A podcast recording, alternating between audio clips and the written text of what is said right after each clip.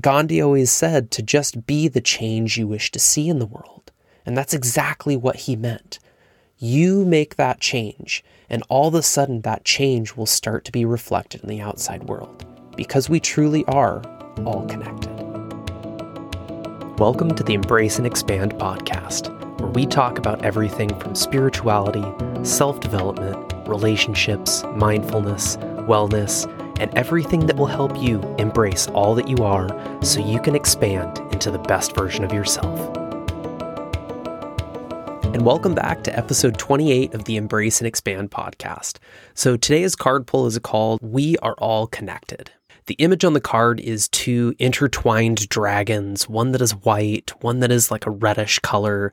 There is the tree of life with some Celtic knotting behind it. There's a butterfly, an owl, a wolf, a tree branch, a depiction of a woman at the bottom, as well as the sun and the moon all of these images showing that we are all interconnected. We are all part of a greater universe. And Nikola Tesla once said if you want to understand the secrets of the universe, think in the terms of energy, frequency, and vibration. And now quantum physics has dived really deep into this topic that everything is energy. Everything has a certain frequency to it, and everything has a certain vibration, which makes it a gas, which makes it a liquid, which makes it a solid. So we can ask ourselves, what does it mean that we are all connected? Am I the same thing as the chair that I'm sitting on? Am I the same thing as the computer that I'm working on or the microphone that I'm speaking in?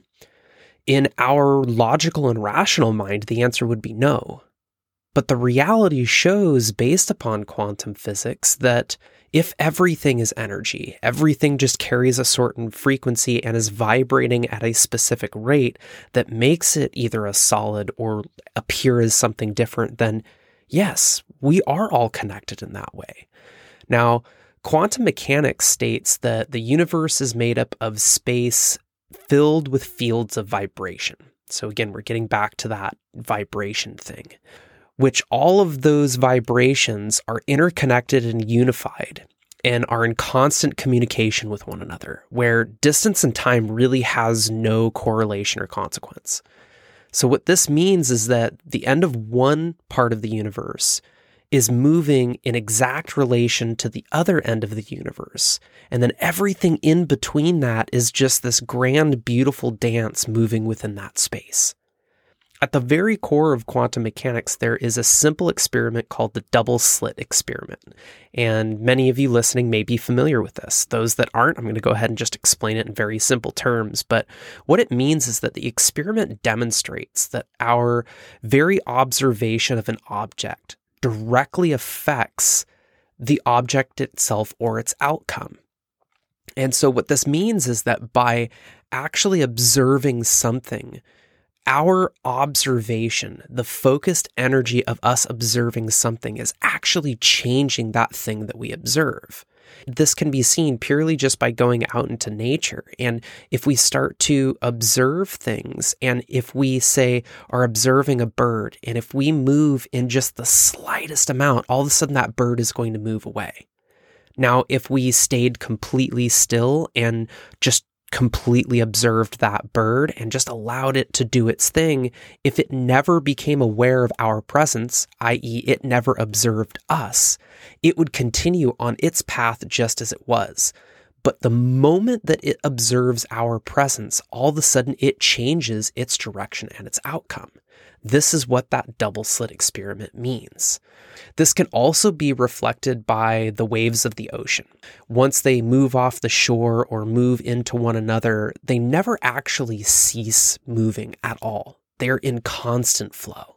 Now, vibrations are just like these waves. They never truly end. They are constantly moving. They are constantly flowing. They simply just interact and transform with one another or objects.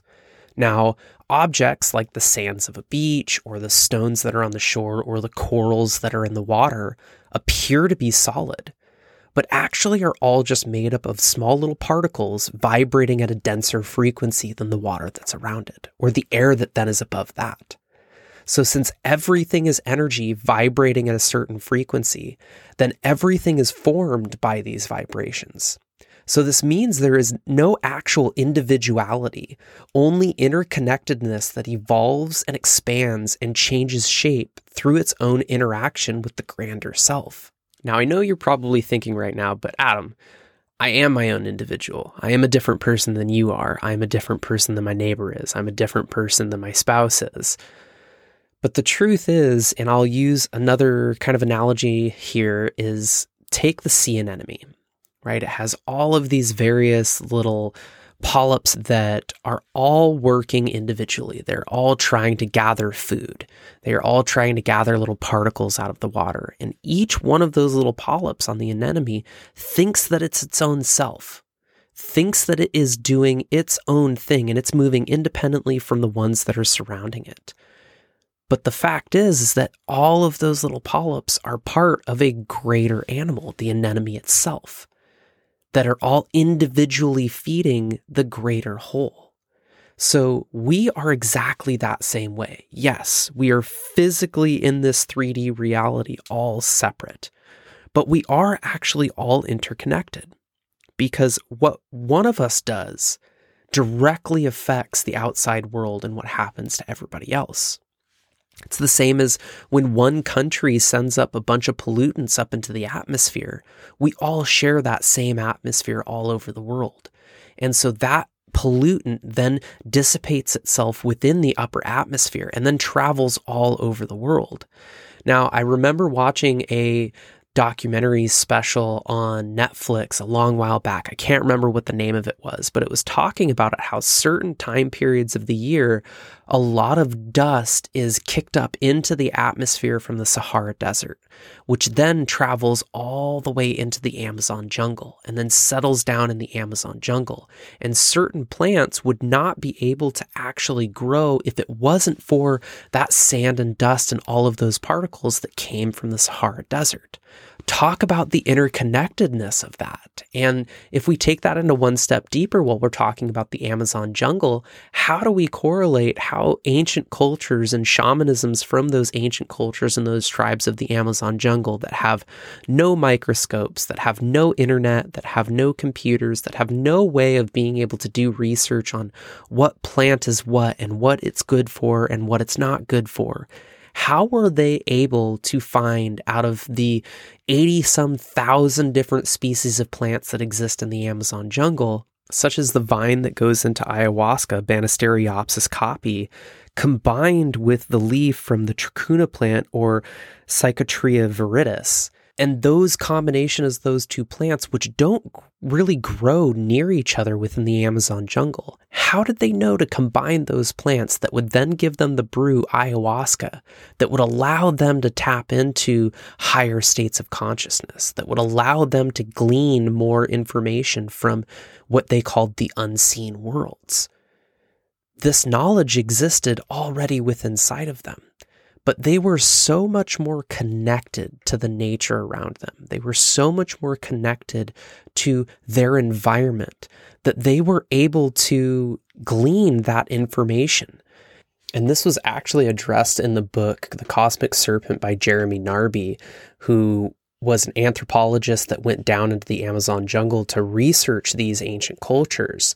And when he asked them that question, their answer was the plants told us if the plants were able to communicate that, doesn't that mean that there is a certain level of interconnectedness that allows that communication to happen? And if there is enough communication to be able to happen between two different species, human and plants, does that mean that there's actually the possibility that we could communicate with everything that's around us? If we can pause, if we can stop, if we can observe and we can listen? Have we actually gone so far away from our true nature of being fully connected with nature that we've lost that ability, that we've lost that communication with our outside world. Through diving into our inner world, we can regain that ability to communicate. Now, I've talked about this on several other podcast episodes of traveling down to Peru and experiencing ayahuasca myself. And at one point in time, seeing these geometric patterns and then hearing this voice within my very being that did not come from me, that was not part of me. And I know that for a fact because how it spoke was nowhere near how I would speak or how language would communicate through me. There is that possibility by being able to achieve these altered states of consciousness, which don't necessarily have to be done through plant medicines. They can, of course, be achieved through meditation and breath work and various different modalities like that, such as yoga. Those states allow us to tap into the vibration that exists within all of reality. And through being able to tap into that vibration, we can gain more knowledge. We can gain more wisdom about the world around us, about everything that is actually a part of us. Because once we pass from this world, our body then becomes part of the world again, which then, once it's part of the world again, it goes back into the vastness of nature. It is dissolved by my, the mycelium network that grows within the ground, which is the largest communication network throughout the all of the world, even beyond the internet. It's like nature's internet. It's how trees can communicate with other trees around them to signify when there is a drought or when one tree has a disease, they start to pull their roots away from that tree so they themselves don't also become diseased. Like nature is so incredibly intelligent because of how interconnected it is. And we could be even more intelligent as a species if we gained that connection with nature again. If we gained that ability to listen to the world around us, to observe what is happening, to be able to know that a storm is coming before it's even coming without having to turn on the news and listen to the weatherman saying that, hey, this storm is coming yes, technology has allowed us to kind of gain some of those insights again, but what happens if that technology disappears? What happens if one day there is such a large solar flare from the sun, which scientists say is totally possible, that it could wipe out all of the technology that we have and basically take us back to the Stone Age? Then what? Then how are we going to go about the world? How are we going to be able to care for ourselves and gain new knowledge and gain new wisdom? We're going to be able to do that by connecting with nature again, by connecting with the very world that we are truly a part of, that we are truly interconnected with. So, this card really is an invitation to start to observe the cycles of nature, start to observe the sun and the moon, start to observe all of what nature is around you. And even if you live in a city and you're like, yeah, but there's no trees or anything like that, there are still birds, there are still bugs, there's still air, there's still water, there's still seasons. There is nature that exists all around when we are able to open ourselves up to it, when we are able to observe what nature has to tell us, what it is trying to communicate to us. And I don't really want to dive too deep into like climate crisis or anything like that, but I do have the belief that all of the things that are changing, and I'll use the example of the weather here in Virginia. You know, my aunts have lived in Virginia for the last 30 some odd years, and the weather currently today is very, very different than what it used to be. I know the same is true when I was living back in Washington. The weather is drastically different than what it used to be. It was getting much hotter in the summers than it used to ever be, and it was getting much colder in the winters than it used to ever be. So things are changing, and that then begs the question to ask of what is the earth trying to communicate with us? What is it trying to communicate that we need to make shifts and we need to make changes? And now I know I've talked to many people that have the desire to change the world, but have no idea how to go about doing it. Have no idea how they can change so many people that exist within the world and their views and beliefs. And the truth is, you can't. But what you can change is yourself. What you can change is your own lifestyle. Because if we truly are all connected, then every change that we make within inside of ourselves is then reflected in our outside world. And Gandhi always said to just be the change you wish to see in the world. And that's exactly what he meant. You make that change, and all of a sudden that change will start to be reflected in the outside world because we truly are all connected. So I hope you enjoyed this episode that was a little combination of science, mystical wisdom, nature, and everything that we can learn from all of the various different knowledges that we have access to in this modern day and age. But I think it really is a true point that if we want to live a life of full connection, we have to reconnect with nature. We have to reconnect with the planet that we are all a part of and make those slight, subtle little changes within our lives to just help make the world a better place. So thanks again for listening as always. I greatly appreciate you, and I'll catch you on the next one.